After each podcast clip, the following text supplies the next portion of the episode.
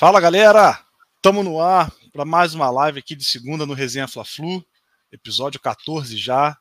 E hoje, vou adiantar que hoje a live está especial. Vamos dar uma repassada bonita nos elencos de Flamengo e Fluminense, falar muito desse 2022. Afinal, o Campeonato Brasileiro acabou na quinta-feira passada, né? A gente vai falar um pouquinho também dessa rodada final, apesar do Flamengo já estar tá de férias aí há quase, quase um mês. Mas vamos falar um pouquinho dessa rodada, de, dessa rodada final de sábado, de quinta, opa. E aí vamos falar muito desses elencos de 2022, tá? Então, bem chegando aí, que a gente vai falar bastante disso.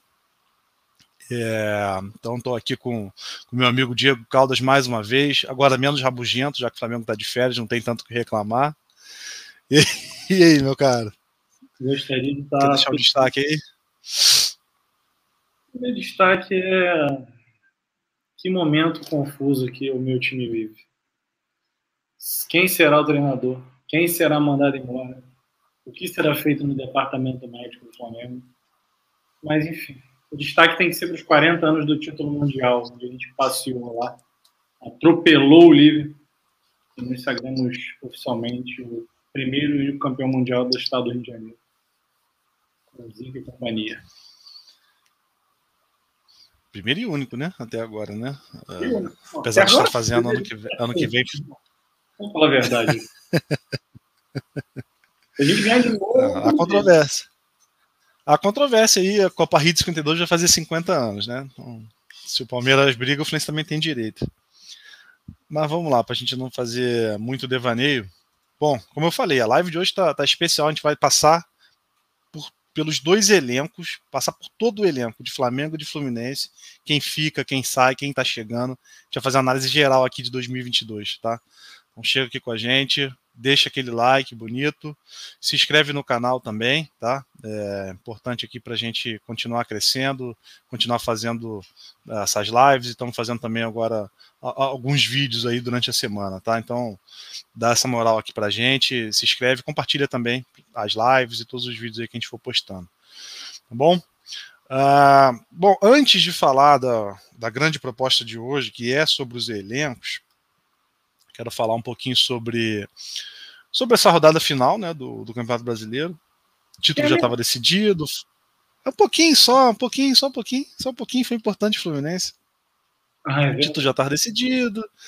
O Flamengo já estava de férias, né? Jogou com time D, talvez, contra o Atlético Goianiense. É, mas né, teve, teve uma briga boa no rebaixamento e eu fiquei com uma pena danada do Grêmio, não por ter sido rebaixado, mas porque os caras ficaram com esperança para quinta-feira, né? Tinham que ter sido rebaixados no domingo, era muito melhor. Deve ter sido um sofrimento danado na quinta-feira. Mobilização. Não, fazia parte, né? os caras tinham que acreditar, não tinha outro. Mas foi, pô, foi cruel. Era melhor, era melhor o Corinthians ter virado aquele jogo. Ou não lembro agora quem mais que ganhou, não sei se foi o Juventude, o Cuiabá. Era melhor ter matado logo. Juventude ganhou de 1 a 0 o Bahia Não, na rodada anterior, na 37 na 37 Bahia, Bahia ganhou do Fluminense. Não, o Bahia ganhou do Fluminense na 37 Aí na rodada seguinte, no dia seguinte, né, porque teve jogo na segunda, Cuiabá e Juventude, Juventude não podiam vencer, os dois juntos. O Juventude ganhou São Paulo, não é isso? Foi, acho que os dois empataram, não? Um escapou. Um escapou, um escapou. Um escapou Cuiabá. do Grêmio, né? Acho que foi o Cuiabá. O Cuiabá escapou do Grêmio. É, não, o São Paulo gol de Juventude, se eu não me engano. Foi o São Paulo que ficou livre. Tinha que ter acabado ali pro Grêmio. Era, era muito menos agoniante. Foi a bola 0 no Fortaleza. Foi isso. Tá. É, verdade. Fortaleza vira no finalzinho e garante a vaga. Ah, não, o Fortaleza já tava com a vaga direta. Mas foi muito cruel com o Grêmio nesse formato, assim, ficou com esperança até o final, e o Juventude ainda, se bem que o empate não era suficiente, mas tem um gol de pênalti, pô, 30 e poucos no segundo tempo, é muita crueldade, já basta cair, né, cair já é crueldade suficiente com, com todo esse drama, enfim.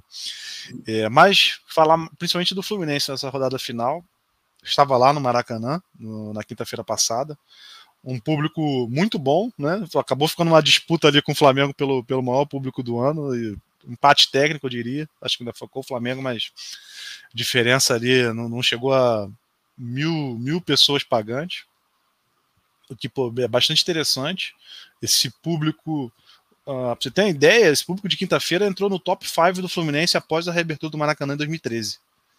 Então, ele, ele é bem significativo, bem significativo. Uh, e tava, tava uma atmosfera bem bacana, né? apesar da, da probabilidade. Faltou combinar com, com o Diego Aguirre, né? Principalmente. Com o Arthur, que eu fiz questão de botar na nossa seleção do campeonato e o cara mostrou o porquê naquele dia. foi com a dose de crueldade também, né? Porque foi um gol no 40 e pouco do segundo é, tempo. 40 bananada, 43. É, 40, foi nos acréscimos já, tava nos acréscimos já. O... Eu desisti de assistir o jogo do, do Grêmio, porque quando abriu 3x0, ainda que o Atlético tenha dado aquele gás, eu desisti. O jogo do Juventude Corinthians estava muito chato. Aí eu botei no jogo do Red Bull Inter. Fiquei vendo lá uns 15 minutos, aí saiu o gol do cara, esse gol do Arthur. Golaço. Bom, gol bonito. Ah, o, gol do, o jogo do Fluminense era, era carta marcada, né? A Chapecoense é muito fraca, muito fraca. Até brinquei contigo assim, como, como, é que tem time que não ganha da Chapecoense, né? O campeão não ganhou. Empatou. Verdade, verdade. O campeão também empatou dois, os dois jogos. E perderam dois, quatro. Quatro pontos. pontos. Perderam quatro pontos. É, Flamengo e Atlético perderam seis pontos. O Fluminense venceu os dois jogos. E, mas a Chapecoense ainda, ainda tirou uns caras do time. A média de, de idade do, do, time que enfrentou o Fluminense era de 23 anos, 22. É uma parada assim bem bizarra. Deveria significar o quê? Desfalque? Chapecoense não, a Chapecoense. Não, a Chapecoense estava desfalcada, não o Fluminense. Então, o time da Chapecoense, meu amigo, pode sair os 11 e entrar. Não, é. é, é. Não, mas, se imagina, não, mas se imagina os caras que são reservas daquele time que é ruim. Ah, sim. É. Não podem ser bons. Desentrosados, muito novos, tal. Uma série de, de, coisas. E o Fluminense foi muito ajudado pela arbitragem. Não no jogo contra a Chapecoense, mas no jogo contra o Bahia, que teve o Wellington, tomou cartão amarelo e ficou suspenso pro último jogo. Isso ajudou muito o Fluminense, o Wellington de fora. Porque o André volta para a posição dele, né? Esse é o, era o mais básico que o Marcão tinha que fazer. Revelação do campeonato, né? Revelação do campeonato, justíssimo até. Justíssimo, justíssimo. Jogou muita bola, na, principalmente na reta final. É, mas assim, não tem muito o que falar taticamente, tecnicamente do jogo. O Fluminense sobrou sem ter feito uma boa partida. Né? Basta dizer isso. O Fluminense ganhou 3 a 0 com tranquilidade. O Marcos Felipe não fez nenhuma defesa, que eu lembre. É, o número de finalizações da Chapecoense foram duas ou três. Não, a gente vai falar dele, fica calmo, fica calmo. É... Mas o Fluminense ganha com tranquilidade o jogo, mesmo tendo saindo 0 a 0 do intervalo, deu um pouquinho de susto, né? Mas o Fluminense garantiu a vaga na pré-Libertadores, né? Só na pré, infelizmente, no segundo tempo, né? Dependendo muito do Luiz Henrique, o André fez uma boa partida, tal. Mas foi, foi uma partida para fechar o ano com tranquilidade, né? Tranquilidade que não teve tanto ao longo do ano. Bem de sorte, né? aquele chute maroto de fora ali, parece que desvia no cara. Não, desviou não. Passa embaixo do pé do cara. Passa embaixo do pé do cara. Foi muito no cantinho aquele chute dele.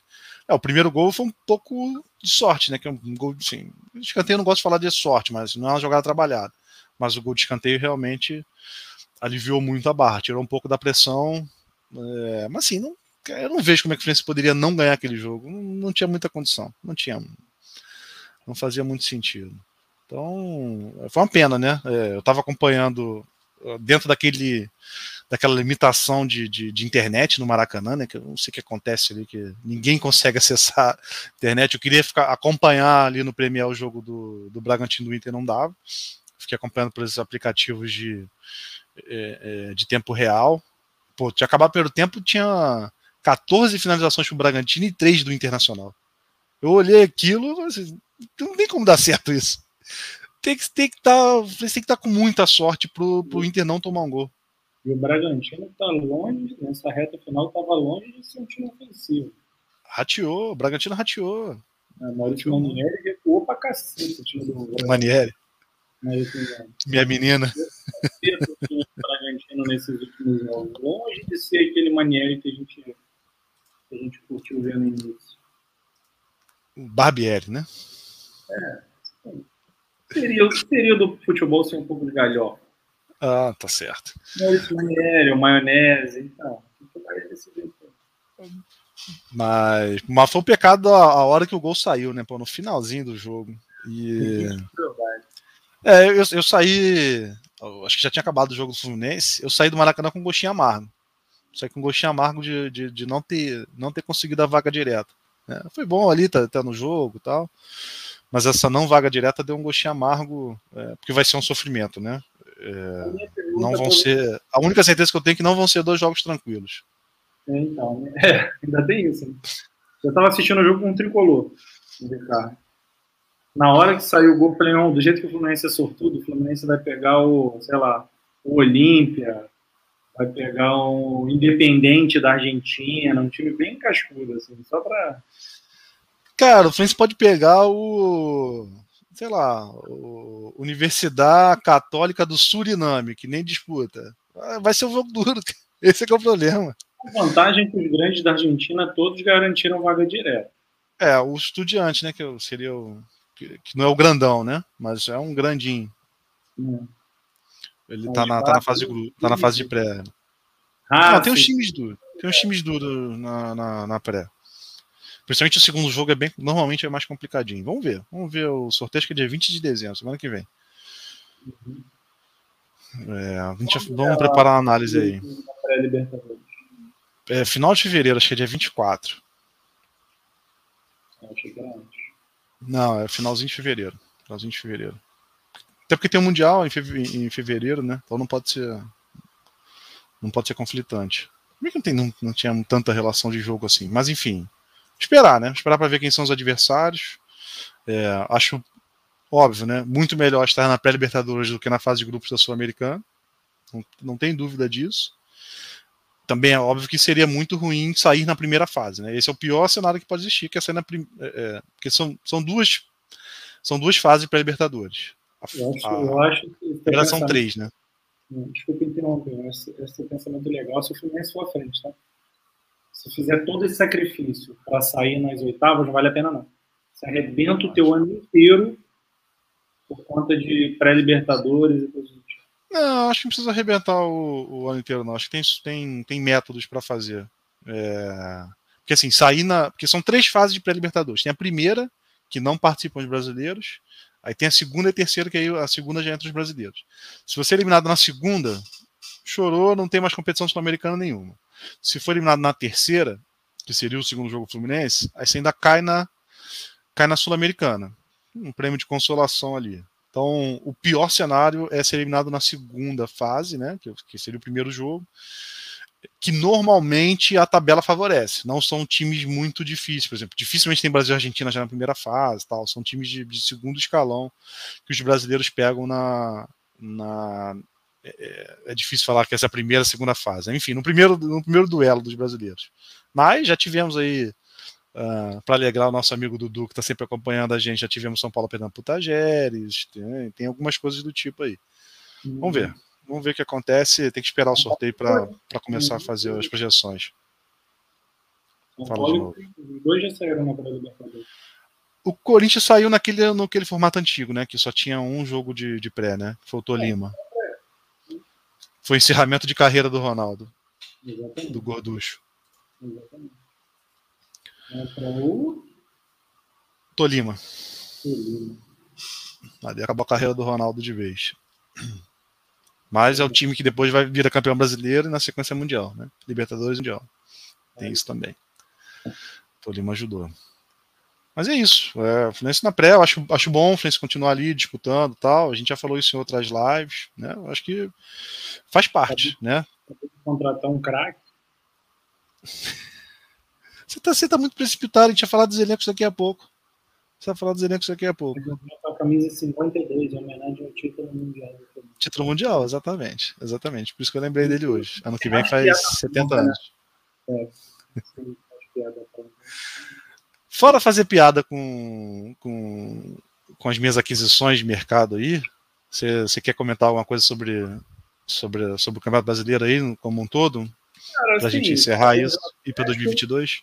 Nunca precisou de pênalti para ser campeão e ainda assim teve 27 pênaltis roubados. É, Flamengo, decepção. Assim, decepção é pelo menos forte, né? É porque assim, o, Flamengo, o Flamengo sempre paga pela expectativa alta que você tem em torno dele mas eu acho que também pagou muito pelas escolhas erradas, etc. Hum... O campeonato foi bem maluco, eu achei. Bem maluco. Times que a gente não esperou ver em determinadas posições estavam lá, tipo Fortaleza, né? vaga direta na Libertadores. 200 vagas para Libertadores. Sendo até o final. Eu acho que foi um campeonato legal, foi um campeonato justo. Os melhores times prevaleceram, os piores times caíram. Não sinto nem um pouquinho de pena do Grêmio. É, o Grêmio que começa o ano falando em Selegrêmio, que vai disputar. Super Grêmio. Super Grêmio, vai disputar o Flamengo o status de maior time do Brasil, Douglas Esporte. Eu acho que os caras eles não têm futebol. Sinceramente. O Hulk, quando vem para o Atlético, a nossa dúvida era se o Hulk era bom, é, tão bom ou mediano. Mas nunca que ele não ia jogar e tudo mais. E muita gente, eu acho que na média, assim, não, na média, a maioria das pessoas achava que para o nível Brasil ele ia jogar bem. Talvez não esperasse que ele se destacasse tanto. Agora, o Douglas Costa, cara, um cara que há seis anos não consegue jogar dois meses seguidos. É assim, você ser muito cego de futebol. Não é futebol. Não é futebol. É, Rafinha foi uma boa aquisição, mas não é um cara que muda o status de um time. E o resto, cara, vai seguir a modalidade de Renato Gaúcho. De contratar ali jogador meia bomba. O Thiago Santos, meio campo horrível. Lucas Silva, tá morto, no futebol. Diego Souza joga bem dois jogos para roubar o ano inteiro no clube. Ele agora foi, parece que ele foi um dos artilheiros do campeonato. Se não ficar no Grêmio, tem certeza que vai para um time grande para roubar em time grande. Aquela coisa dele, aquela preguiça dele e tudo mais. Jeromel e Kahneman, meu amigo. Jeromel e Kahneman estão com quase 50 anos. É, legal, históricos. E o Grêmio acho que pagou um pouco pela arrogância também. Teve muito dirigente do Grêmio falando muita besteira, não, muita besteira. Contrataram um Filipão, é um modo é um modus operandi tipo o Flamengo contratar o Renato Gaúcho. Vai ter um grande nome ali para responder a sua incompetência. O Grêmio, se você parar para pensar, ele preencheu vários pré-requisitos dentro da casa. E a hora que a pressão bate em time grande, anda. Só quando é muito grande mesmo, você não sente, sabe. É, eu acho que o elenco não tá muito longe de cair. Assim, quem, quem, tenta fazer a comparação com o Cruzeiro de 19, é. o Grêmio era bem melhor. Eu também acho. Bem melhor. Eu lá nesse. Bem melhor. O camarada falou, o Ricardo falou assim: acho que é o melhor time que a gente quer para a Série B. Já, disparado, disparado. Ia concorrer muito com, com o Fluminense 2009, né? Mas como você falou, time grande não cai, né? Então. O acho que do Cruzeiro era melhor. Cara, é porque o Cruzeiro vai se desfazendo ao longo do ano, né? É, mas eu acho que o Cruzeiro era melhor no geral. É. Cruzeiro... Enfim, mas qualquer forma, é, o Fluminense não caiu também, então não vai entrar nessa briga. Mas o acho que o Grêmio era, era, era não era não era um time para cair, muito pelo contrário. Também não era um time para ser campeão, mas era para ali brigar ali no, no G6, G7 tranquilamente, tranquilamente. Bem melhor que o time do Inter e tal, enfim. É, agora é, Fortaleza e tal. Melhor que o É, agora, eu não sei se você vai lembrar, mas a gente fez um palpitão da, das posições do campeonato. Né? Obviamente, quando a gente fez. Calma, foram dois, dois momentos. Um das posições e um, e um que a gente veio fazendo todas as lives. Então, como, como acabou o Campeonato Brasileiro, né, acabou praticamente a temporada, eu até queria fazer um palpite do próximo jogo, que é a final da Copa do Brasil, mas assim, acabou, né? Não tem, não tem a menor graça palpitar nesse jogo de quarta-feira. falar daquele pênalti? Ah, esse, esse, na média. Não, esse na média tem sido pênalti. Eu não gosto. Eu não gosto desse pênalti, mas na média tem sido pênalti. A bola bate embaixo do braço do cara, velho. Cara, mas o cara tá com o braço aberto. Eu, também eu concordo com você. Mas não tem nenhum lance desse que não tenha sido pênalti. Esse, esse é meu ponto. Esse é meu ponto. Esse é meu ponto. O cara realmente está com o braço. Eu não gosto, mas o cara está com o braço aberto ali. Isso é o de menos. É, mas enfim, o palpitão do campeonato que a gente fez, obviamente a gente acertou o campeão, né? Não tinha como errar aquela altura do campeonato. O Atlético Mineiro. G8 a gente errou. E você tem um grande mérito. Você falou, o Fluminense ia passar o Internacional. E passou. Eu acho que nem o Fluminense passou o Inter. Acho eu que... eu tinha, eu tinha. Eu tinha pelo Fluminense. Eu acho que o Fluminense não passou o Inter. O Inter que despencou a tabela. O Fluminense continuou no mesmo lugar. Inter nunca foi um time confiável, cara. É, não, o Alvarez também não. Tinha tudo pra ser campeão brasileiro e perdeu. O Inter é, é o maior. É o maior cavalo paraguaio que eu já vi no futebol brasileiro nos últimos 50 anos. E agora quer... vai entrar pressão, né? Que vai é, ser o, é, é o grande há mais tempo sem brasileiro ganhou aquela Libertadores cagada, as duas cagadas, vou falar a verdade. Na primeira tem não, não, primeira não, 2006 não, 2006 não, 2010 não foi cagado, não. A final foi. Celso Roth era o treinador. É, mas a, ele, ele, eu sei, mas ele assume, assume na semifinal, se eu não me engano. É, enfim. Aí não esquece, mas o Inter é muito cavalo paraguaio, é muito time muito frouxo. É. Mas ainda assim a gente errou, tá? Porque a gente falou que o Inter ainda ia pro G8, porque realmente era impensável América Mineiro e todos os concorrentes estavam ali embaixo, Ceará, Atlético Goianiense, chegaram e chegaram, passaram o Inter. Eu acho que eu acertei acho os, três, os três, quatro primeiros, acho que eu acertei. Não, não, a gente é, fez G, é, campeão G8, não, a gente fez campeão G8, a gente falou que não mexia muito na posição, é, certo que o Inter, o Fluminense passava o Inter, mas acreditava ainda que o Inter ia, porque quem estava embaixo era Cuiabá, América, Atlético Goianiense, Ceará, e do rebaixamento a gente a gente falou que não, não mexia. Na época era o Juventude no lugar do Bahia. E o Juventude ah, escapou. É. Bahia foi uma torcida né? É, a gente, a gente, já tinha cravado já que o, que o Grêmio e o Sport iam cair. Naquela época também a Chapecoense já estava já é, é, comprando passagem para os jogos da Série B. Então, é, naquela época foi fácil. 2022 é que a gente vai fazer um palpitão no início, que aí é mais, aí é mais divertido e mais imprevisível. E aí vem a grande disputa das nossas lives, que foram os palpites individuais.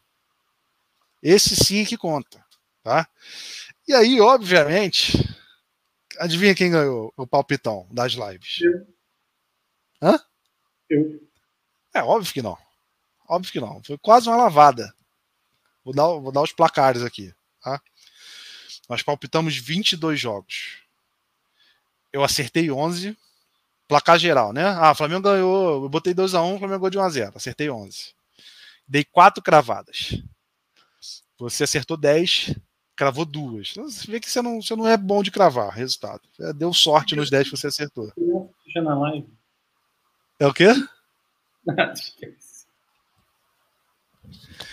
e e aí, ó, a gente tá com eu tô com um bom aproveitamento fora de casa. Porque eu acertei 60.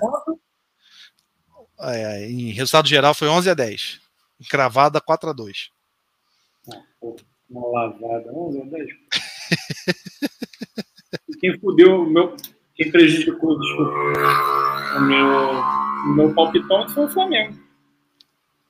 Pois é, isso que eu ia falar. Fora de casa eu tenho um aproveitamento melhor do que você em casa que significa eu apostando no Flamengo e você. Eu ia apostar que o Flamengo ia perder pro Grêmio no Maracanã. Eu, eu acertei, a gente praticamente ah, empatou no Fluminense e eu acerto mais no Flamengo. Meu aproveitamento fora de casa é de 61%. Você sabe que fora de casa é que se ganha campeonato, né?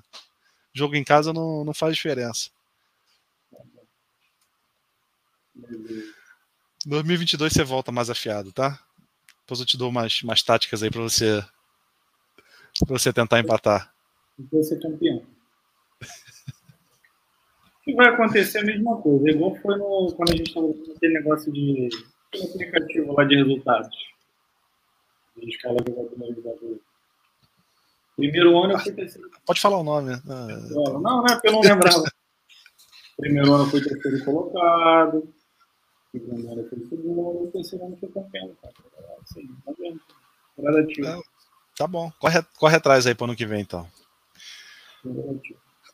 Bom, vamos falar do, dos elencos, então, que é a grande propaganda aqui que a gente está fazendo das lives, da, dessa live de hoje.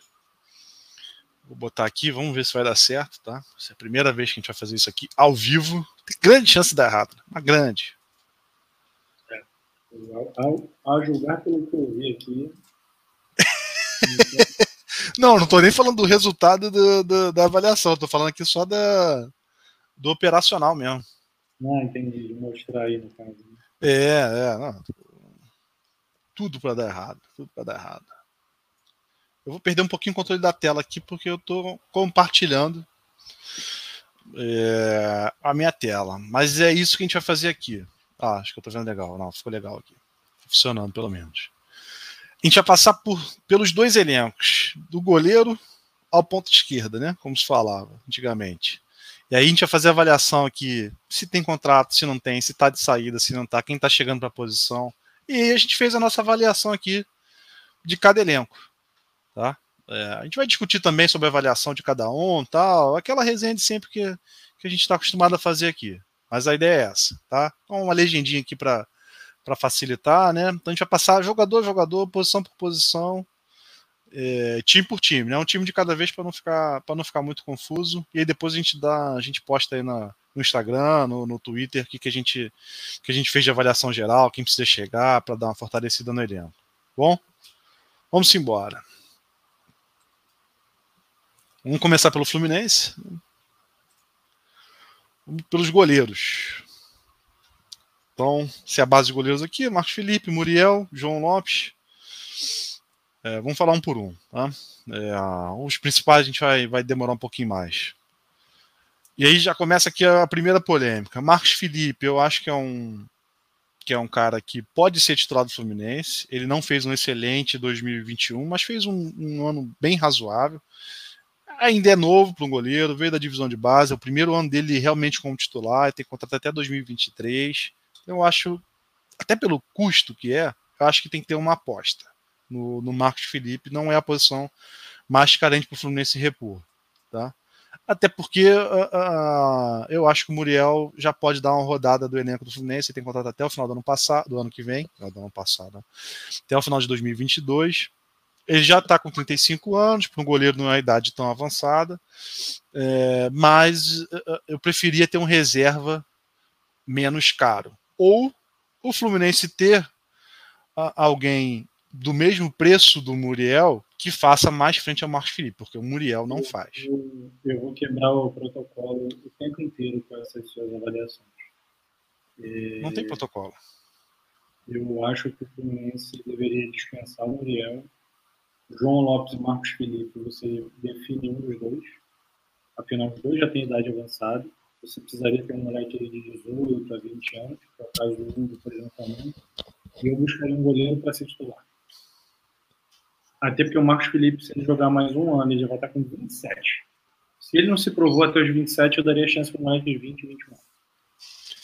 É, mas é que tá, né? Para mim, para mim ele se provou. Para mim ele passou pelo ano de uh, uh, de teste dele. Eu, eu, nunca vi nenhum goleiro que começa, exceto os grandíssimos goleiros, que já no primeiro ano de titular pô, joga toda a bola possível, né? É, a gente vai falar do Flamengo, tem o Hugo Souza que está chegando perto dessa idade aqui também. E ah, só uma ressalva aqui: essas idades aqui são as idades durante 2022, tá? Já estou projetando aqui quantos anos cada profissional vai ter durante 2022, durante 2022 independente do, do ano de aniversário. O Moura vai ter 23 anos. Não, o Moura, não o Hugo Souza. O Hugo Souza, é um pouco mais, o Hugo Souza acho um pouco mais velho, não? Não, 23 anos. É você botou o Moura aqui, mas eu não sou. Neneca. Sim, sim. É. O Gabriel Batista tem 24 o Marcos Felipe pode ser o César do Flamengo. Eterno reserva com 30 anos. É, não. Então, o Marcos Felipe é muito melhor que o César. O Marcos Felipe é muito melhor que o César. É que você já está comparando, se não deixou terminar aqui o João Lopes. O João Lopes é o César para mim. É, na verdade, ele talvez esteja até abaixo do César. O terceiro goleiro, acho que pode ser qualquer um. Por que, que não pode ser um moleque da base ainda? Pode ser também. Não, eu acho que tem que ser. Esse é o ponto. Não pode ser. É, é porque eu acho que o moleque da base é o quarto goleiro ali, na verdade. Não tem ninguém que tá, tá despontando. Fluminense tinha um goleiro muito bom, que era do Sub-17, o, o, Marcelo Pitaluga. Foi vendido pro Liverpool. Oi? Aí, Marcelo Pitaluga, goleiro, Pitaluga. era do Sub-17. Pitaluga, Pitaluga. Foi vendido pro Liverpool. É, fez 18 anos e já saiu. Ah, ele, ele seria, para mim, o terceiro goleiro aqui, né? Porque esse é uma aposta. Hoje não tem ainda. Então, para ganhar 20 mil, 30 mil, eu deixo o João Lopes aqui. Essa é a minha avaliação. Mas eu entendi o seu ponto e acho que a, a maioria da torcida do tricolor do Fluminense concorda com você, tá? Eu acho que eu sou ponto fora da curva aqui. Mas é isso. Vamos para. O terceiro goleiro é, é base. É moleque para pegar a cancha. É um processo gradativo, né? É, uma, igual o Flamengo há 3, 4 anos. Você tinha o César. Talvez se você tivesse um. Óbvio, né? Botar o Moura, o Neneca para agarrar com. O Neneca para agarrar com 15 anos. Mas se o, o Hugo Neneca tivesse no Flamengo 19, desde que o César, desde que o Diego Alves entrou, ele teria 3, 4 anos de experiência atrás de um cara igual o Diego Alves. E o processo é gradativo, vai, vai atropelando. É o que você mesmo falou, salvo, salvo são os raríssimos casos tipo o Júlio César. Quando entrou no Flamengo pós-Klemer, que entra atropelando tudo, entendeu? Com 18 anos de idade, sei lá. Que oscilou também um pouquinho, né? Mas tudo bem. Acho que faz parte. Beleza. Acho que, é, acho que essa, essa é a avaliação aqui do, dos goleiros. E o Fluminense está falando em contratar o goleiro do esporte, Mailson. Está no nível do Marcos Felipe. Tá? É, e o Fluminense só vai contratar um goleiro é, se conseguir liberar o Muriel. Como ele tem contrato até o ano que vem. Ivan tá saindo da ponte, eu não sei como é que ninguém pegou ainda. É, eu, eu tenho minhas dúvidas sobre o Ivan, tá? Acho que ele tá muito tempo na Ponte Preta para ser tão bom goleiro assim. Eu não vejo jogo da Ponte. É, uhum. Surgiu porque foi lá convocado, não sei o quê. Eu tenho minhas dúvidas. Não foi para as Olimpíadas. Tenho minhas dúvidas sobre o Ivan. Tá? Tem, tem boas ressalvas sobre ele, porque para mim não faz sentido um goleiro de seleção ficar tanto tempo na Ponte Preta. Bom, vamos seguir, para a gente dar uma celeridade aqui também. É, pode quebrar no protocolo. Não, senão a gente vai acabar em 2022. É. Então, laterais direitos. Samuel Xavier, para mim, fica, não é um grande lateral, mas quebra um galho. Uh, elenco do Fluminense tem sempre que avaliar o custo-benefício. Dá para trazer um lateral de ponta? Não. Quantos laterais direitos tem melhor do que o Samuel Xavier? Alguns, todos muito mais caros. Então, Mostra o lateral de ponta no futebol brasileiro. É, então, é. Não, assim, quando eu penso de ponta, é o melhor do, do Brasil, né? Não quer dizer que ele seja de ponta, mas é o melhor do, sei lá, Mariano. Você sabe que eu gosto muito do Mariano, até pela passagem do Fluminense. Tá no mercado. Vejam esse cara. É de Rodinei. Tá dando super no mercado. Vejam esse cara. É. Levem ele pro Fluminense. Como é que é? Acho que eu perdi aqui. Fala aí de novo. Ele tem um pau de Rodinei que tá dando. Ah, não, tá maluco. Tá maluco, tá maluco. Vou até correr aqui. Vejam ele. não, tá maluco.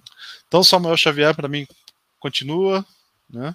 É, e o Calegari também. Acho até que o Calegari tem mais condições de se tornar um, um, bom volante do que um bom lateral direito. Mas eu não faria investimento aqui nessa, nessa área nesse momento, não. Acho que está razoavelmente bem servida. O Daniel Lima é da base, jogou uma partida só, não mostrou grande coisa, então é o famoso não fede nem cheira. Ali dá para ficar ali para compor elenco. Concordo. Laterais esquerdos. Ah, glorioso Egídio já está de saída, não vai ter o contrato renovado, está saindo agora. É, de novo, vou falar aqui que fizeram um pouquinho de sacanagem com ele. É, não, óbvio, ele não é um grande lateral, não fez um grande ano, mas praticamente barraram ele de treinos e tal, de dia a jogo, para deixar o Danilo Barcelos. Isso não fazia, não fazia o menor sentido. Ele é bem melhor que o Danilo Barcelos. Ele é bem menos ruim do que o Danilo Barcelos, como você prefere que eu diga. Não fizeram a sacanagem dele, ele deu até uma reclamada disso. Mas enfim, realmente é, tá acabando o contrato, vai com Deus. E o Danilo Barcelos, infelizmente, ainda tem contrato até o final do ano, mas eu gostaria muito que ele se desfizesse Danilo Barcelos. Qualquer coisa que não seja danosa, né, de ter uma, um, uma ação trabalhista daqui a algum tempo, vale a pena para mandar o Danilo Barcelos embora. Ele não, não agrega nada, é ruim, não dá espaço para quem está vindo da base, enfim, pode ir embora. E o Marlon, e aqui reforça que a lateral esquerda talvez seja a posição mais quente do Fluminense, também para mim é um Fed no cheira. Ele vai, deve começar a temporada que vem como titular, até por falta de opção. É, mas não é um grande lateral. Tem contrato até o final do ano que vem. Vamos ver se próximos aí seis meses ele desempenha um futebol razoável. Mas por falta de opção aqui, pela concorrência com os outros dois, acho que ele, acho que ele fica. E o Fluminense está trazendo, só complementar aqui, o Fluminense está trazendo um lateral esquerdo do Barcelona de Guayaquil, Pineda. É, ele provavelmente vem para ser titular. Ele tem, tem 29 a 30 anos. Depois eu vou deixar a indicação aqui de, de vídeo. Uh, fizeram uma análise boa aqui da, da, desse Pineda no, no, Barcelona. Vou deixar nos, no, na descrição do vídeo o link para esse vídeo. Quer comentar alguma coisa? Não, concordo. Pô, é absurdo. É, não é possível, eu, eu sempre falei, não é possível não, não ter um moleque da base lá com 18, 20 anos que não faça o que o Egídio e o Danilo Barcelos fazem. Me recuso a acreditar. Ainda mais a não, base se, que é top 5 no Brasil. Se fizer o que o Egídio e o Barcelos fazem, é que eu fico preocupado, né? Que é cagado o tempo inteiro. Bom argumento. Que não faça algo melhor do que. Mas é isso. Vamos lá para os zagueiros, talvez a, a, melhor posição do Fluminense, né? Uh... Meu Deus. Meu Deus.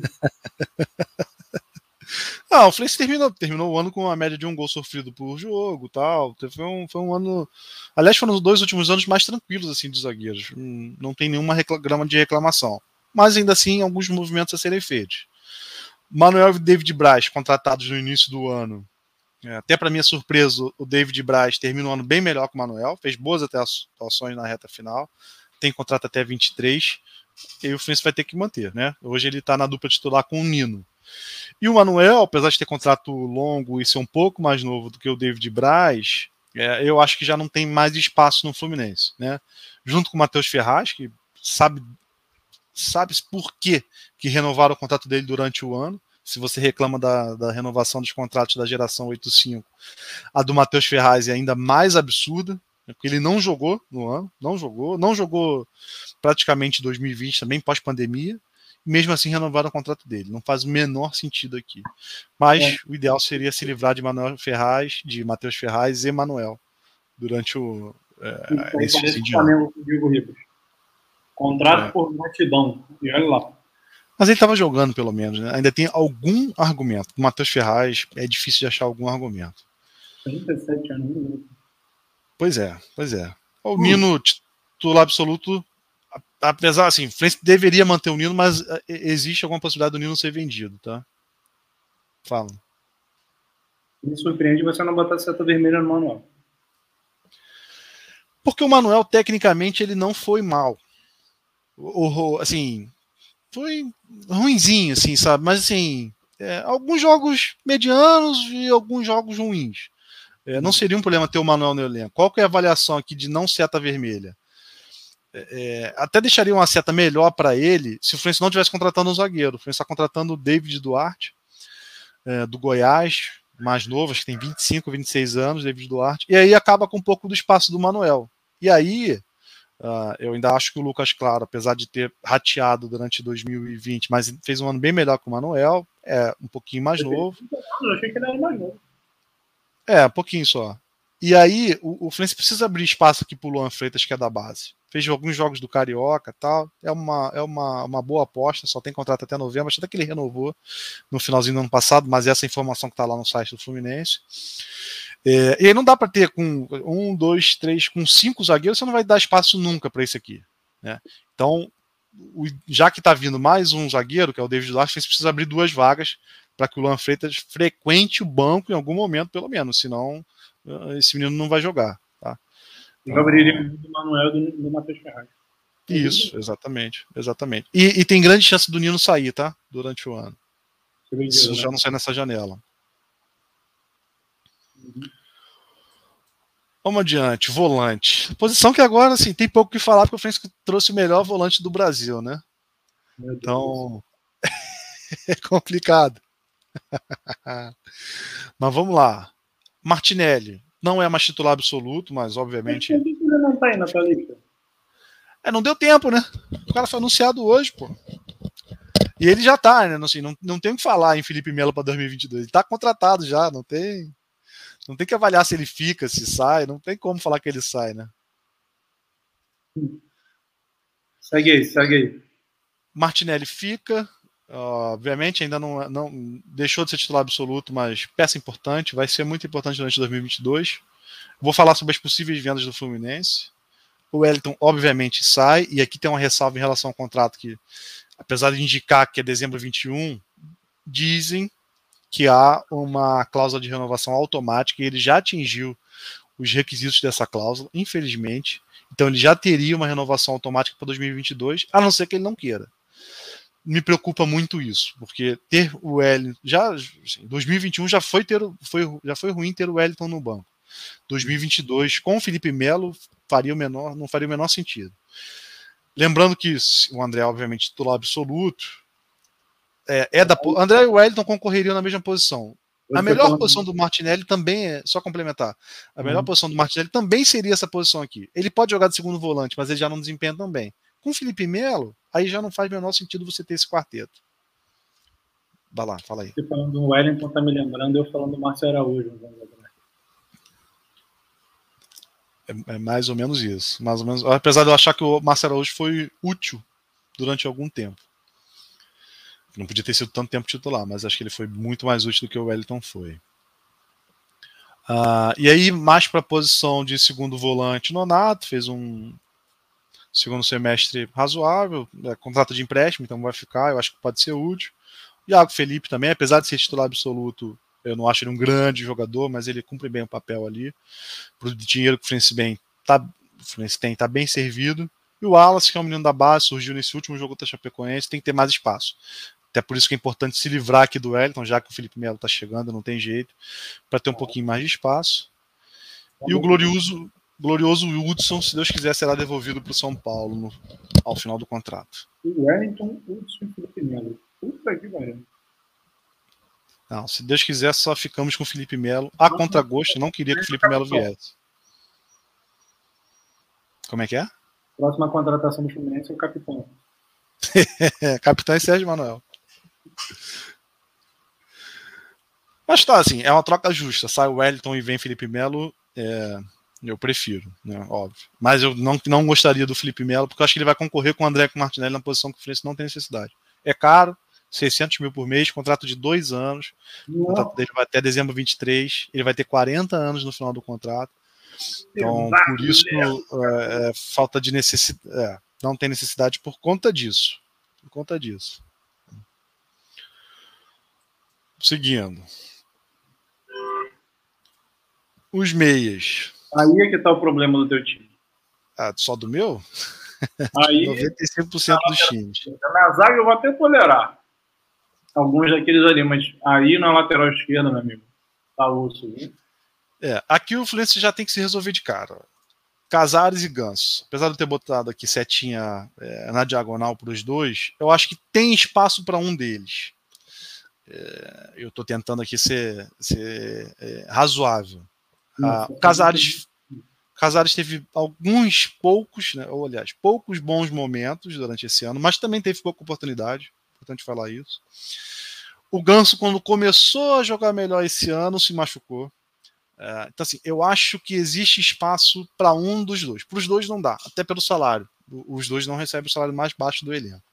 Então, eu acho tolerável ter um dos dois. Se os dois saírem, eu não vou sentir falta. Nenhum. Mas, infelizmente, é duro dizer que são os dois únicos da posição de, do meio ali, do camisa 10. O John Arias vai jogar mais pela esquerda, é, o Gabriel Teixeira a, a, também joga mais pela esquerda, ainda se machucou muito, precisa se provar um pouquinho agora em 2022.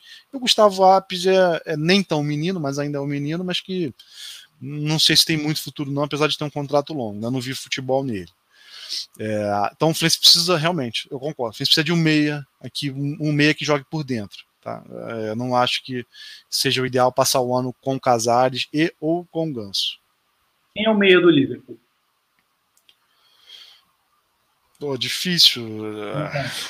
É, não, o, o, que faz mais o 10 é o Firmino, o Mané. Vai. Não tem. Meio campo do Liverpool é Henderson, Fabinho e. Esqueci o nome do outro agora. Nem o Thiago Alcântara estava jogando. Que também não é meia, também não é 10. Meio campo, quem é o 10 do Chelsea? Cara, essa história de meia, isso a gente, só a gente no Brasil ainda cultiva. Então, assim, por que eu estou falando isso? Nada justifica você ter um Paulo Henrique Ganso há três anos no Fluminense, três anos ou mais, sugando dinheiro, sugando dinheiro do Fluminense, roubando pra caramba, não joga nada, morto, anda em campo, anda mais que eu em campo. Eu correria mais que ele, eu nunca gostei de correr. Não precisa exagerar também. Horrível. Os outros são meninos. Talvez o John Arias aí não é tão menino. O Gabriel e o Gustavo, meninos. E o Casares, cara? Também. Eu acho que vocês vão se enganar com ele mais um ano e vão querer dispensar. Tá? Ah, não, não duvido. Eu já dispensaria agora. Né? É... Não tô falando que tem que ficar no elenco, não. Estou falando que não seria um absurdo ficar com um, dois, dois. Uhum. Tá? É... Eu, Mas podem ir os dois embora. limava os dois. E sobre camisa 10, eu concordo contigo. O mundo não tem esse camisa 10. É, mas, assim, é só no sentido de ter um meia que não precise ser um ponta. Né? É, é, é, mais isso. Não precisa ficar ali jogando igual Zidane e tal. Não é isso. Mas algum cara com característica mais. dê um passe mais interessante, que entre na área, enfim, que distribua um pouquinho o jogo. É mais isso. Bom, e para fechar, os atacantes, e aqui eu vou ser massacrado mais uma vez. Primeiro porque eu nunca vou colocar uma seta dá, vermelha para o Fred. Dá para botar tipo uma seta assim em todo mundo, assim, ó. Em cima do nome, assim, os nomes estão tu vai. Não, mas aqui eu vou me justificar. Por que, que o Fred uh, não está com uma seta para baixo de, de renovação tal? Uh, ele é, primeiro que ele é ídolo do clube, né? Você não trata um ídolo do clube como qualquer um. Acho que ele ainda pode ser útil uh, nessa reta final de contrato, tá? Então o Fred foi trazido para encerrar a carreira. Já é sabido disso. Então você tem que aproveitar o ídolo enquanto ele está lá. Ele não precisa ser titular todos os jogos, a gente falou várias vezes sobre isso. Então ele tem que ser bem utilizado. Acho que ele pode ser útil, mesmo completando 39 anos em 2022. Esse contrato aqui até julho de 22 vai depender muito de como o ano, o ano vai andar. É bem provável que ele encerre a carreira no final do Campeonato Brasileiro em dezembro. É, no, vai ser novembro, no caso. É, é mas enfim, 2022 ele não passa. Eu não mexeria no Fred, né? Não mexeria. Outra, outra porrada que eu vou tomar aqui, Caio Paulista. Tem que mandar o Caio Paulista embora, ele não joga nada, não sei o quê. Primeiro, ele foi um investimento pesado nessa reta final do campeonato. 8 milhões não é pouco para um time como o Fluminense nesse momento. Não. Tem que dar uma apostada nele. Ele jogou. Quando ele foi adquirido efetivamente, né? É, ele vinha de um. de dois, três meses de um bom futebol, de um, um grande futebol seria exagero, de um bom futebol, futebol consistente. Se ele continuasse jogando o que ele estava jogando nesses dois, três meses, 8 milhões ninguém questionaria. Só que caiu de novo o ritmo. Ele voltou a jogar pior do que quando ele começou no Fluminense, que ele já era criticado. Acho que tem que dar um tempinho para ele, né? Tem que é, fazer um, uma boa pré-temporada, tal, e botando aos poucos, não, não, sacrificar todo o jogo, tal. Eu acho que ele pode voltar a render alguma coisa. Não espero que o Paulista seja titular, principalmente absoluto do Fluminense, mas acho que ele pode contribuir com alguma coisa. Luiz Henrique, obviamente, titular é, incontestável. Né? O Luca, pelo amor de Deus, eu nunca pedi tanto para chegar em abril de 2022. O Abel Hernandes não é tão ruim quanto o Luca, foi bem mais útil, mas final de contrato, por salário, dizem que de 450 mil, 32 anos, esquece, pode, pode, pode pegar as malas e ir embora. John Kennedy, para mim também deveria ser titular absoluto. Aparentemente se machucou na reta final do campeonato. Há controvérsia sobre isso. Me preocupei porque aparentemente ele está na lista para disputar a Copa São Paulo. Fiquei muito preocupado com isso. Não faz o menor sentido John Kennedy disputar a Copa São Paulo e perder o início da pré-temporada. Tá? Eu não sei quem está pensando nisso. Mas para mim o John Kennedy já começa o campeonato. Primeiro jogo de Libertadores com o elenco que a gente tem hoje, sem contratações. O ataque é Luiz Henrique e John Kennedy. Não, não tem que se pensar duas vezes. E para finalizar, Bobadilha, uh, apesar de toda a mística que existe sobre o Bombadilha, é, eu, eu queria ter, ter visto mais do Bobadilha no Fluminense. Acho que ele teve poucas oportunidades. Uh, eu acho que ele poderia ser reserva do Fred, ou revezar um pouquinho com o Fred. Apesar da idade dele, ele não é um garoto, tem 35 anos. É, mas eu acho que quando ele entrou, ele de alguma forma correspondeu. Ele briga por bola, ele consegue fazer um bom pivô, chuta bem de fora da área tal, enfim. Eu não descartaria o Bobadilha se ele não tivesse um contrato alto e se, e se não tivesse encerrando o contrato dele também. Né? É, mas, que tudo indica, ele está saindo do Fluminense. Então, fazendo um resumo geral. Pai, fala aí. Vou fazer um resumo. lista é, é, é que você vê montagem de elenco e tudo mais. Eu concordo com você sobre o Fred e sobre o Bobadilha. É, o Fred é ídolo, não dá pra você bicar o cara, e o Bobadilha talvez merecesse uma sequência maior, porque, sei lá, ele poderia te entregar. Mas aí você já tem dois nomes que não são exatamente bons, um pela idade e o outro, sei lá, ele é bom, ocupando a lista aí, né? Você tem dois meninos, Luiz Henrique e Caio Paulista, que hoje não resolvem o seu problema, legal? Então, numa lista de sete nomes, óbvio que dois aí são absolutamente é, dispensáveis e um é a grande promessa, mas numa lista de sete nomes você tem quatro posições ocupadas porque, na verdade, jogadores que não, não te resolvem. Então, a montagem de elenco é bem complicada nesse aspecto, né? Que, por exemplo, se você virar para mim hoje e falar assim, Diego, você, se fosse dirigente do Fluminense, você trocaria o Luca, o Abel e o Bobadilha pelo Gibagol? Eu trocaria. Porra. Idade avançada. Mas é um cara que está no mercado. É isso que eu tô querendo dizer. Não, meu filho tá, de três anos fazia essa troca. Então, tá, tá saindo do Bahia, tem 33, 34, mas é um cara que falta um pouco de moneyball no futebol. É um cara que toda temporada ele te entrega 14, 15 gols. Toda temporada. Ele só joga em time ruim. Bahia, é, é, sabe? Só te, ele só teve um período bom assim no São Paulo que ele, mas um cara te entrega gol.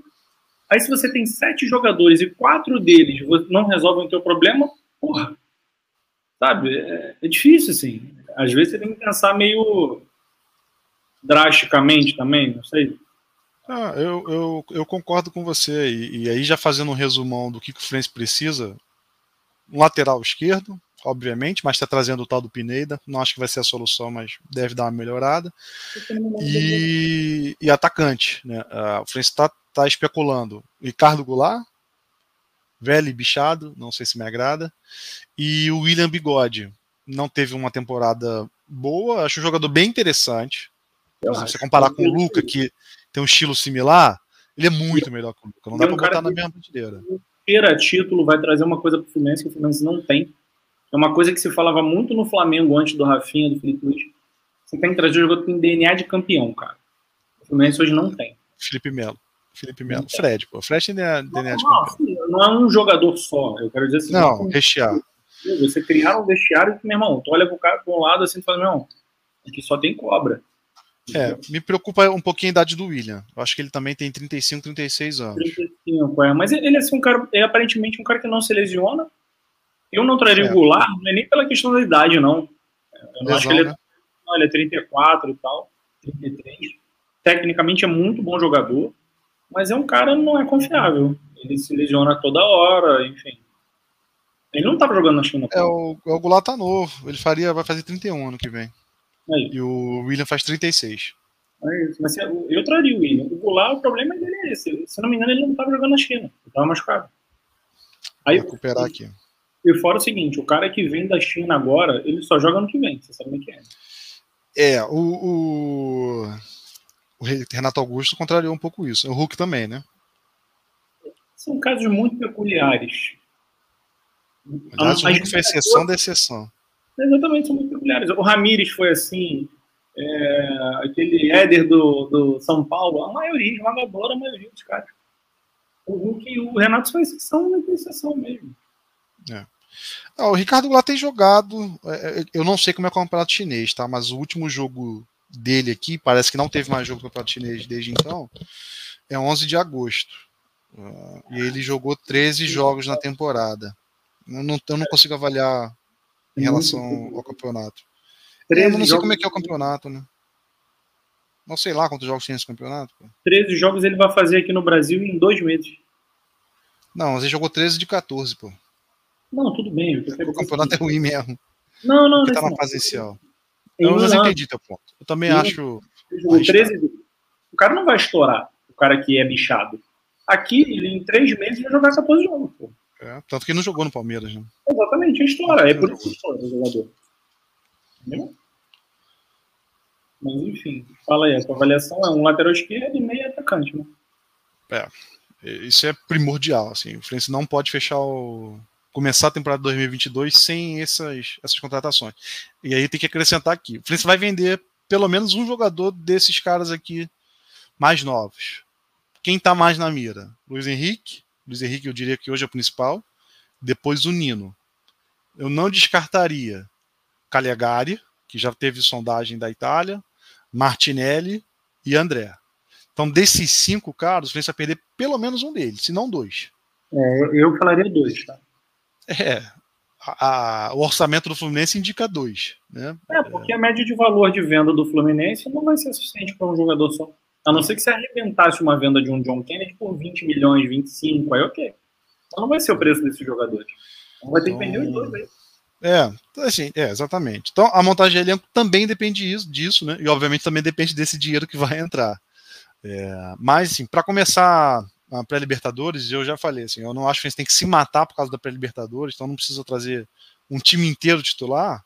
Eu começaria assim, lateral esquerdo, já está trazendo o Calpineda, é, um atacante, pode ser o William, pode ser o. Poderia ser o Gibagol, poderia ser, apesar de ser completamente diferente do, do William em termos de posição, e alguém para jogar no meio de campo barra ponta, né? Pode ser um meia ponta tipo Scarpa, é, enfim, um tipo Rafael Veiga também, que seja mais um meia-meia, é, alguém nesse sentido. Acho que começaríamos bem a, a, a temporada assim. Vamos passar para o Flamengo? Vai dar tempo? Ah, a gente passa rapidinho, pô. É que, na verdade, o Flamengo tem menos coisa para analisar mesmo, é um grupo mais formado, enfim. É, verdade, verdade. A discordância vai ficar em talvez três nomes. É, mas vamos lá, dá, teu, dá o teu, teus palpites aí. César pode sair para ontem. O Gabriel Batista, eu acho que ele não é um goleiro confiável. É um menino e tal, não sei o que, mas eu emprestaria ele. É, o Diego Alves eu renovaria mais um ano. Então eu ficaria com o, com o Diego, Neneca e um, e um outro goleiro potencial da base. Tiraria o César e o Gabriel. E potencialmente com o Neneca para ser titular esse ano. É, o Diego já está com o contrato renovado até 22. É, aí tem uma pergunta, assim surgiu essa, essa conversa em algum programa de futebol que eu não vou lembrar qual foi. Faria sentido o Flamengo fazer parecido com o que fez o Palmeiras três, quatro anos atrás, que foi trazer o Everton e fazer quase com um triplo revezamento ali, o Everton, Jailson e Fernando Praz. O Fernando Praz é o Diego Alves, né? Uh, aí esse novo goleiro seria ali o, o Everton, e obviamente que o Jailson, o Hugo, tá o Hugo Moura aqui, mas é o Hugo Souza, né? E o Jailson e o Hugo Souza não batem muita idade, né? Muito pelo contrário. Mas enfim, seria um terceiro goleiro, um goleiro para ser reserva depois. que aí você vai escanteando o Diego Alves aos, aos poucos. Pra Faria sentido? Eu botaria mais um moleque da base, se tiver, obviamente, senão eu deixo o Gabriel. Com, pegando já a titularidade, revezando com o Diego para a partir do ano que vem, talvez até revezar com o Diego, é, renovar com o Diego mais um ano, dependendo de como tiver, ele fica mais dois anos. Mas 23, é importante para 23, mas o importante é que o Neneca assuma a parada. O Neneca teve, teria pego pelo menos uma das duas bolas que o Flamengo tomou no, na final do Libertadores. Mas ágil, ele é muito, ele é muito ruim com o pé, muito ruim, precisa melhorar muito. Mas ele é muito rápido, ele é grande, ele tem envergadura, ele é o futuro goleiro do Flamengo. Então ele tem que começar a entrar. E o Diego tem que entender isso bota o Diego eventualmente, eles vão revezar. Mas para mim é isso. Neneca titular, Diego Alves e o Gabriel se não tiver nenhum moleque da base aparecendo. É, mas acho que esse revezamento vai ser até natural pela condição física do Diego. É porque esse é. ano ficou um pouco estranho, porque o, o, Hugo termina 2021 muito mal, né? Então uhum. ele vai para terceiro goleiro. É, então o Gabriel joga muito, muitas partidas. É, não é só por ele ficar mal no campo. É, dá-se né, conta de que ele também se perdeu um pouquinho nas noitadas, aquela coisa é, toda. Sempre tem isso. Mas enfim. Mas vamos lá. Lateral direito.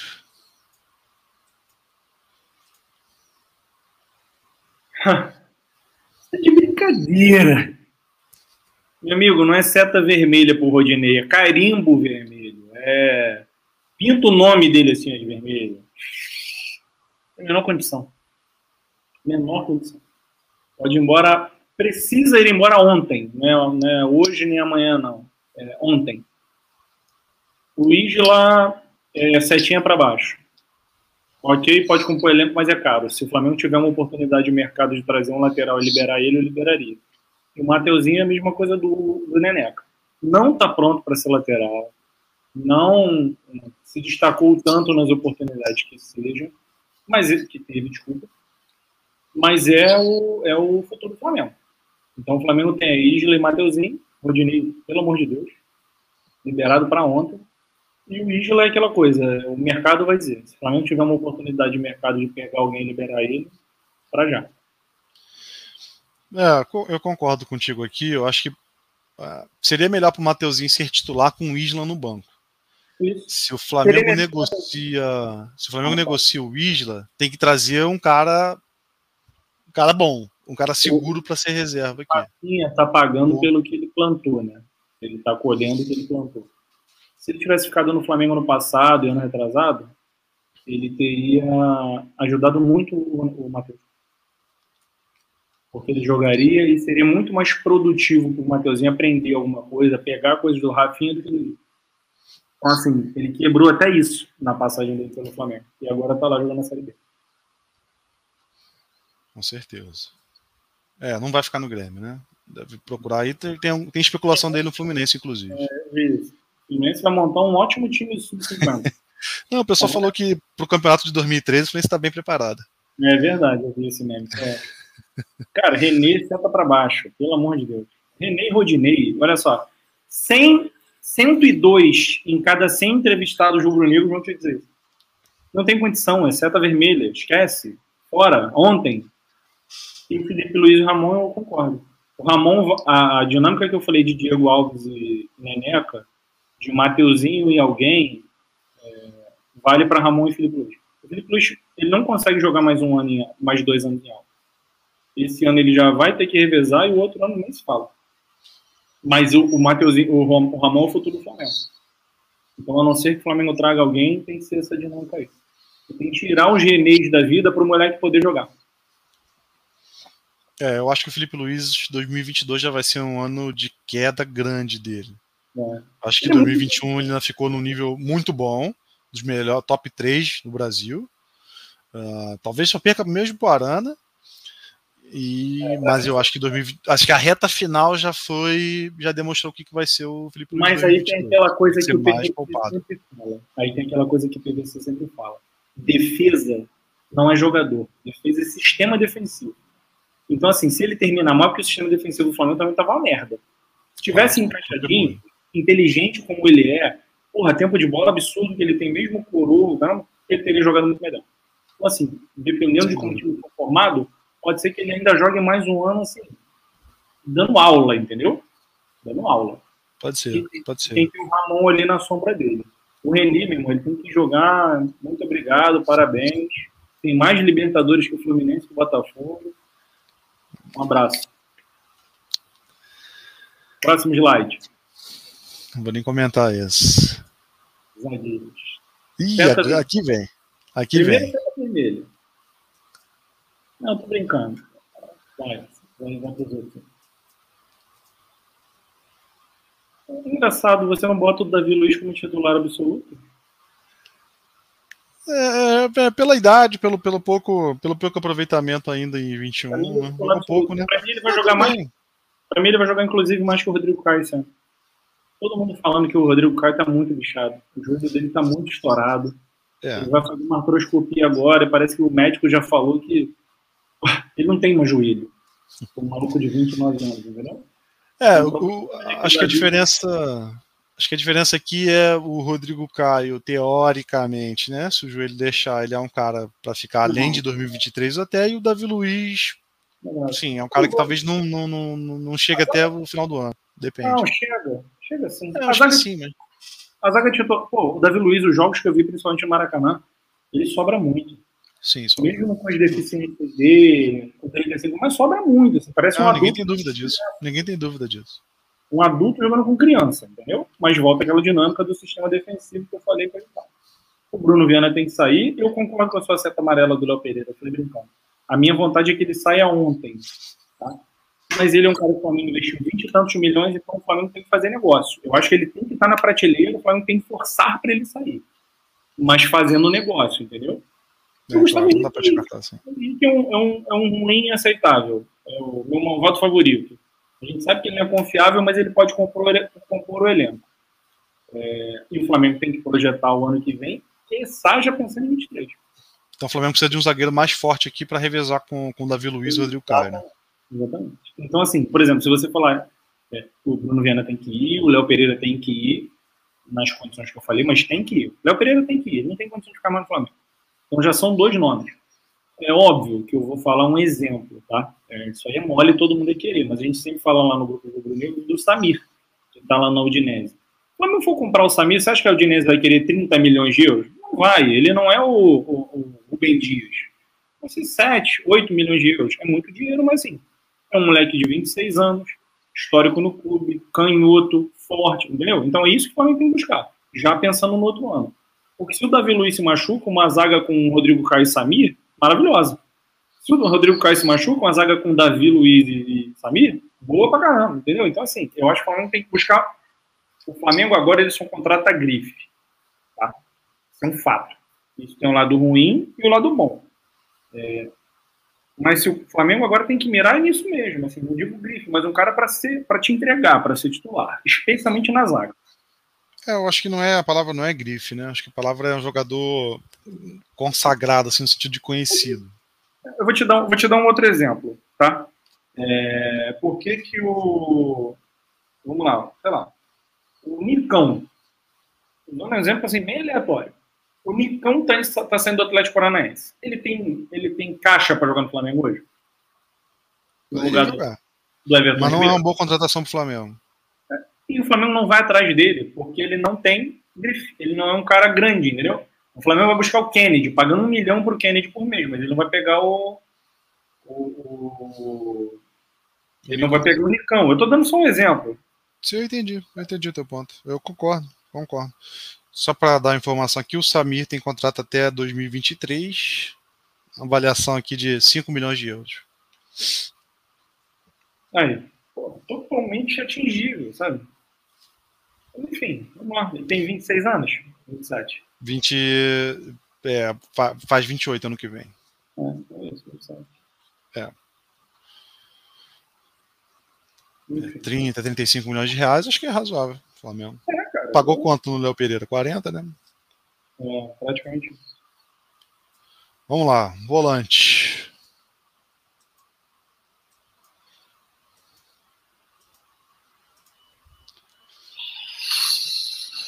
Para mim, o Hugo Moura é setinha para baixo Hermínio também, tá? Não serve, né? Não serve. 24 anos, teve, começou com potencial, etc. Mas, assim, eu liberaria. É, aí entra naquela dinâmica dos nomes que eu te falei. São seis nomes e você já tem dois aí ocupando um espaço que não faz sentido.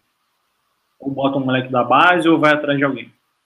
O Andrés, apesar do erro absurdo que valeu um título, é, tem muito potencial. Não acho que vale os 20 milhões de euros que ele está ele tá tabelado.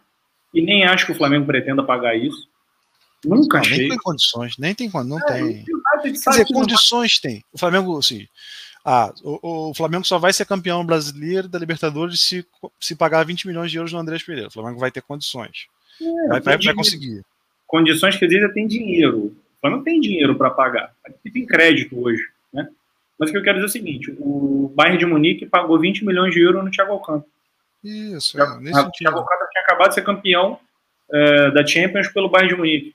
O André está no mesmo patamar do Thiago Alcântara? Tá, então não vale 20 milhões de euros. Então acho que o Flamengo. começar jogar... essa conversa. É, Flamengo jogar, vai jogar 8, vai pagar 10. Enfim, mas isso é papo para lá para frente também. Isso tem que ser discutido quando tiver a situação ocorrendo. O Arão, eu acho que ele precisa, pode ser mantido. Ele foi o cara, um dos caras mais regulares do ano. É, tem muita gente batendo nele, falando que está na hora dele sair, eu não acho. Acho que ele ainda entrega. O Maia, a mesma coisa, e o João Gomes ele precisa ser mais aproveitado, coitado. Porque o Flamengo contratou uma porrada de gente ali pro meio e acabou deixando ele de lado e ele é um moleque que tem muito potencial. Então, desses seis nomes aí, eu manteria esses quatro e nessa, nessa composição que você falou. Tá bom. É, sendo que o Andrés e o, e o Thiago Maia têm contrato curto, né? Se não estão emprestados, o Flamengo vai ter que correr atrás aí. O Maia é a mesma coisa do Andrés, só que Sim, o Maia, o preço dele é 10. Cara, o Flamengo vai chorar. Tenta renovar o empréstimo, aí, meu irmão, aqueles imbecis lá ganham 300 mil por mês para fazer alguma coisa. Eles queriam dele. Além de churrasco. Além de churrasco. O, o, o Pires da Mota foi contratado pela gestão Bandeira de Melo por 25 milhões.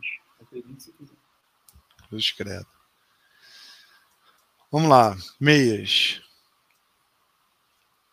Setinha vermelho. Vermelho. Cara, eu já defendi tanto esse cara no Flamengo que eu não me sinto nem culpado de falar nada. Eu fui chamado de Dieguete. Eu sempre achei que ele mesmo era um cara extremamente profissional, dedicado. Quando o time tinha um monte de jogador horrível do lado dele. A gente achava que dava para ser campeão graças a ele. O Flamengo em 2016, especialmente, tem uma arrancada, 17 vem Everton Ribeiro, mas assim, era tudo nas costas dele. Só que chegou um momento que não dá mais, cara. Ele parece um veterano jogando do lado de criança. Ele perdeu a bola que dá início ao primeiro gol do Atlético Paranaense na semifinal. Ele não consegue entregar mais. Não consegue entregar mais. E não é um cara barato. você acha que ele não pode ser reserva ali do, do, do Arrascaeta, não. Everton Ribeiro? Everton. Um jogo. É porque, é porque o Diego Rivas ainda tinha status de titular, né? Ele, ele, ele come... tinha, né?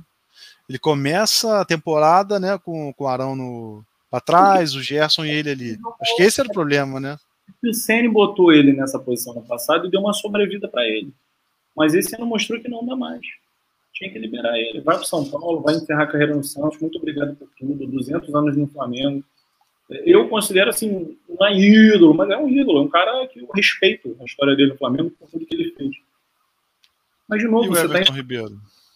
Eu, o Everton Ribeiro, para mim, ele, se a proposta existir do, do, mundo árabe lá de 8, 9 milhões de euros, eu venderia. Eu acho que ele está longe de ser um cara. O Flamengo é foda, né, cara? Execra os caras por muito pouco. É, ignora a história do cara e tudo mais. Ano passado ele já jogou mal e esse ano jogou mal de novo. Mas tudo bem, ainda assim ele é um cara muito acima da média, tecnicamente e tal.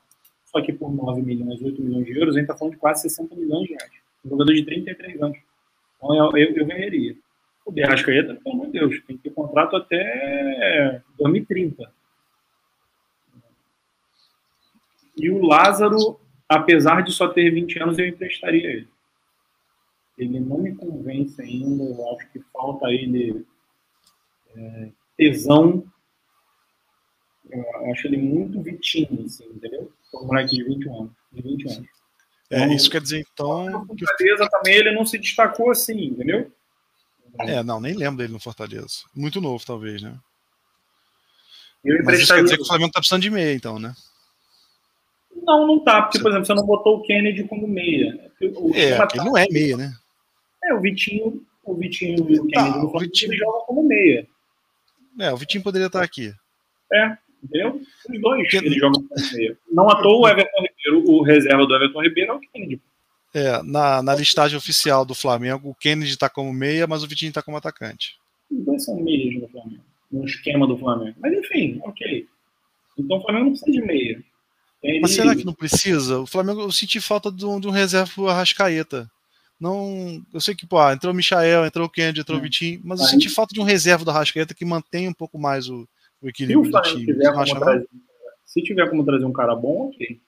Mas eu também boto essa, esse sentimento que você teve muito mais na conta do Renato. Porque o Renato tira. O Renato ele consegue, foi o que a gente falou do Marcão outro dia. Quando você falou assim, porra, ele vai botar o Felipe o Wellington, aí vai deslocar o André e aí vai deslocar o fulano. Ou seja, você mexe em duas posições e fode três jogadores. Foi o que o André, o, o que o Renato, o Renato Gomes fez. Você tinha um, um, uma parada funcionando muito bem entre Arão e Andrés Pereira. Andrés Pereira sendo o melhor jogador do time cinco, seis, sete jogos, jogos seguidos. A Rascaeta que ele faz? Ele tira o melhor jogador do time na única coisa que está funcionando para jogar o cara na, na, meia esquerda. Aí você prejudica o cara da meia esquerda e prejudica o meio de campo. É, assim, vai ser muito burro. Aí não, as pessoas não sabem que eu tenho tanto ódio do Renato Gaúcho. Vai ser muito burro mesmo, é muito burro. Mas, vamos, falar, vamos passar para os atacantes antes que você volte a xingar o Renato Gaúcho. Ele tá, descansando em paz, foi um dia de praia hoje quente, deve ter jogado muito futebol. É, vai jogar na puta que o pariu, da puta. Desculpa, pessoal. Tá demorando. Bom, então vamos falar do, dos atacantes, meio atacante, enfim. Aí a única seta vermelha pro Vitor Gabriel. Não dá, né? Não tem condição. Não tem condição. Surgiu bem, promessa da base. Não, o Vitinho pra mim tá aí. É, o Vitinho, ele, ele é um caso um pouco pior do que o Everton Ribeiro. Se der para fazer negócio, eu faço negócio mas não é um cara assim que eu também, nossa, que desespero para me livrar do Vitinho, não, entendeu? Mas eu me assustei com isso aqui, ó. quando eu vi que o Vitinho vai fazer 29 anos em, em 22, que para mim o Vitinho tinha 24 anos ainda, entendeu? Porque ele se comporta como tal, né? Compromissado, meio lesado, aquela coisa de jovem. Bem assustador isso. Mas aí você engraçado, né? Você viu isso. Eu vejo uma, uma outra coisa que, na verdade, eu já falo isso desde 2019. Os veículos de comunicação não me dão a palavra. Você reparou como a base do Flamengo, como a base do Flamengo tem futebol para seis anos? Pelo menos. Pega a idade do Neneca, do Mateuzinho, do Andrés. Do, tá, o Andrés Pereira não é do Flamengo, mas pega a base do Neneca, do Mateuzinho, do Ramon, do Andrés Pereira, do Arrascaeta, novo, do, Gabigol, do Gabigol, do Pedro. São caras que você pode botar jogando até os 32 anos fácil. 33 anos. Arrascaeta tem 28, cara. A idade que todo mundo fala que o jogador está no top é 30 anos, ou seja, ele já está jogando isso tudo e nem chegou no top dele. É, Gabigol 26, Pedro 26, 25. É, sabe? 25. O Flamengo tem uma base, eu falo isso desde 2019. O Flamengo, mérito da diretoria, eu não sei se foi pensado, porque eles não pensam em porra nenhuma, é tudo no chute. Mas se eles chutaram, eles, eles acertaram muito. Rodrigo Caio, apesar do joelho ferrado, 29. Então você tem uma base de time para cinco anos de futebol. Você só tem que ir trocando as peças secundárias, vamos dizer assim, entendeu? Isso é uma parada muito bacana. É, aí, é eu falei, Vitor Gabriel é seta vermelha. Não tem desenvolvimento. Eu botaria seta verde no, no Pedro também, e no Bruno Henrique. o Pedro não é titular, mas é como se fosse. Eu é. acho até a especulação da imprensa de São Paulo. Palmeiras vai jogar as cargas. Eu até, a gente até fez um comentário lá no Twitter na notícia do Corinthians, né? É óbvio, né, pô? O investimento em Pedro por conta da multa rescisória. Eu também desisti de dar em cima da Gisele Bündchen, porque eu acho que ela, jantar com ela vai ser caro demais. É de assim, como se eu tivesse a possibilidade de ter aquilo ali. Agora os caras falando em Carlos meu irmão, o futebol é muito louco. O Corinthians deve um bilhão, os caras não falando de contrato de três. Os caras falaram, os caras falaram em, falaram mesmo em Lewandowski e Soares.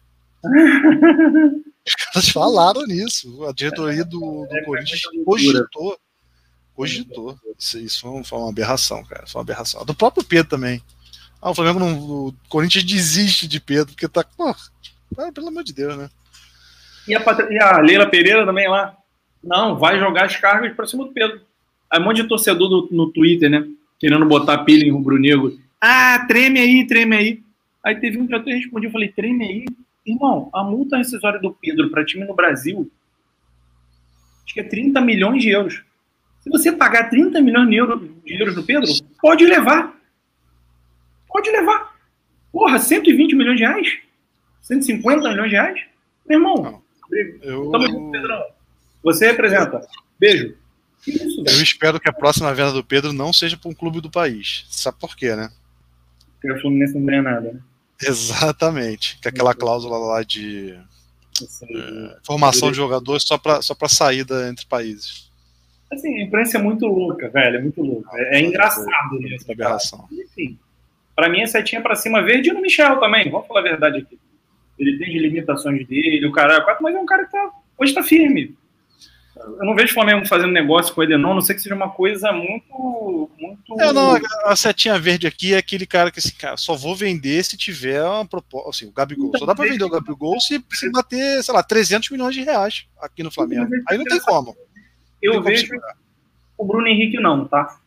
Até pela idade. Ele tem então, mas é isso que eu tô falando. Fenômeno, mas eu tenho não. Mas eu vejo a Setinha Verde no Pedro Michel. O Flamengo não faz negócio com esses caras, a não sei que seja muito dinheiro. Ah, eu tô falando assim, mas sei lá, o Flamengo vendeu o Pedro por quanto? Comprou o Pedro por lá, 10 milhões de euros? 10, 10 ou 12. Assim. Pô, 20 milhões de euros o Flamengo já dá, já dá uma bambeada. Quem vai ofertar 20 milhões de euros num jogador? Aí é outra coisa. Isso é outra coisa. Então, vai ser um segundo passo. Não, mas Agora, o Gabigol. Não, pô. O Gabigol com 20 milhões de euros, o Flamengo também vende. Ah, eu acho um absurdo. O Flamengo tem que vender o Gabigol no limite do limite. E quanto é o limite? Esse, esse aqui é o ponto. É. Óbvio. Óbvio. O Flamengo vendeu o Gerson ano passado por 25. Mas, cara, é muito dinheiro, né? Não, é, é, é muito 20 dinheiro. milhões de euros, ele tá falando de 120 milhões de reais, cara.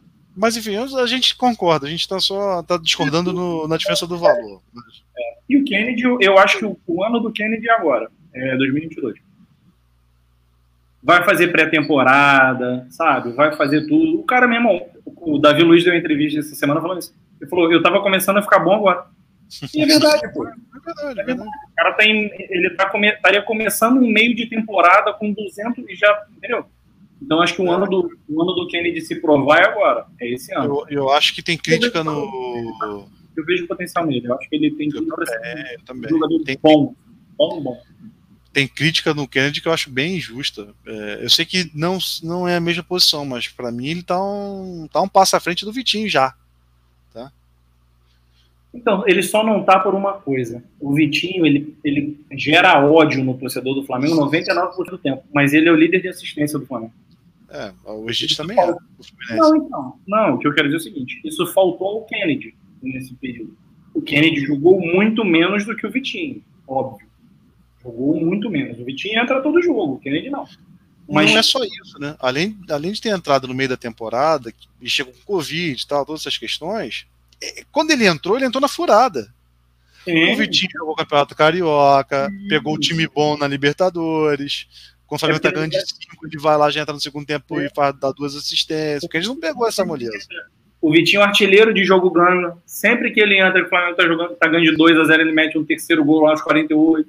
Eu concordo. É porque, na verdade, o que você está querendo dizer é o seguinte: você está enxergando um potencial real atingível de curto prazo que o Kennedy vai atropelar o Vitinho. Pode ser. Pode ser. É isso aí. Pode ser. É que o Vitinho vai ter tempo, né? Não, vai ter. Eu acho que o Flamengo vai esticar esse empréstimo acho que o Flamengo acaba esticando esse empréstimo, porque senão não faz sentido, cara, você trazer um cara para um meio campeonato, com todos os problemas que o Covid gerou, e para mais um meio campeonato. A Libertadores começa em abril esse ano. Pô, o cara vai jogar dois meses. É, entendeu? É, então, não vai dar um jeito de explicar esses, esses Não tá certo, não. Bom, mas vamos lá para gente, a gente começar a encerrar. Acho que acabou aqui. Gabigol, pelo amor de Deus. Minha filha tinha que se chamar Lorena Gabriela, só pra. Você tem mais alguma coisa a acrescentar aqui do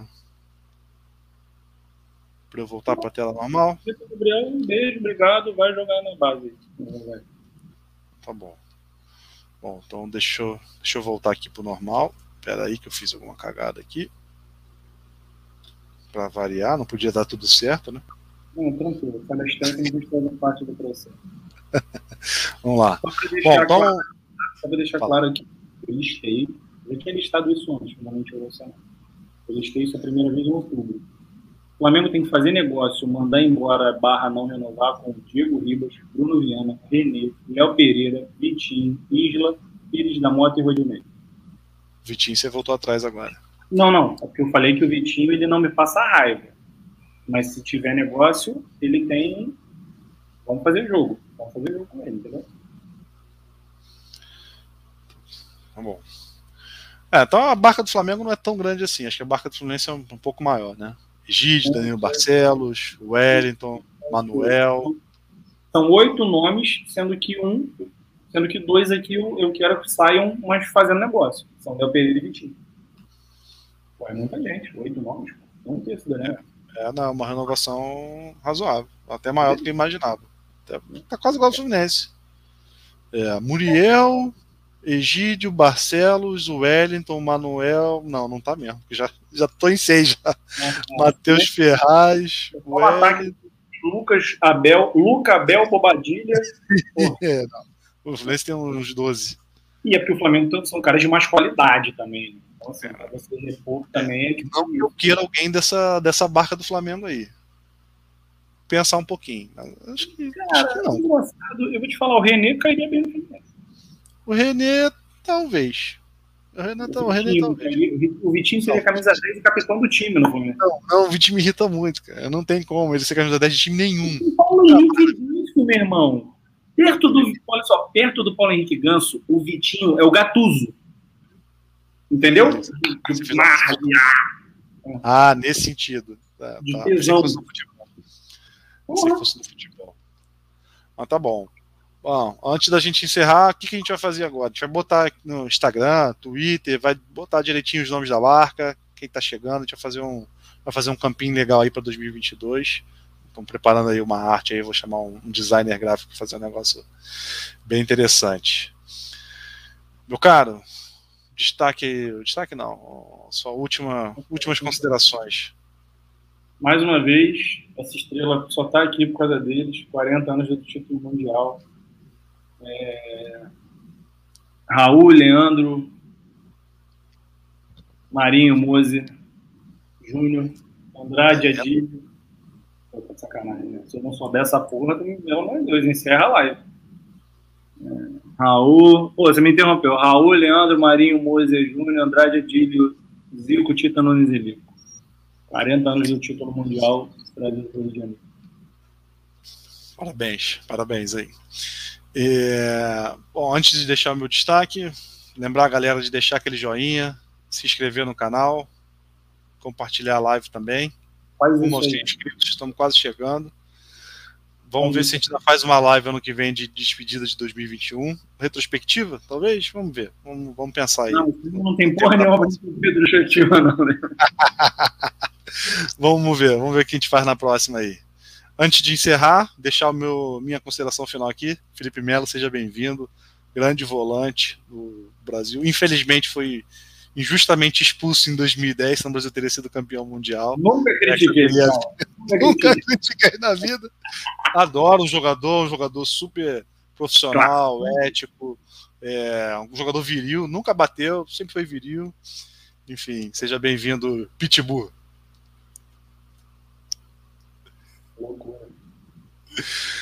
É isso, galera. Obrigado aí a galera que acompanhou aqui o nosso vídeo, a nossa live. Até a próxima. Um abraço. Próximo a gente vai falar do treinador, hein? Quem tem que ser o treinador do Flamengo. Bom tópico. Até a próxima, pessoal.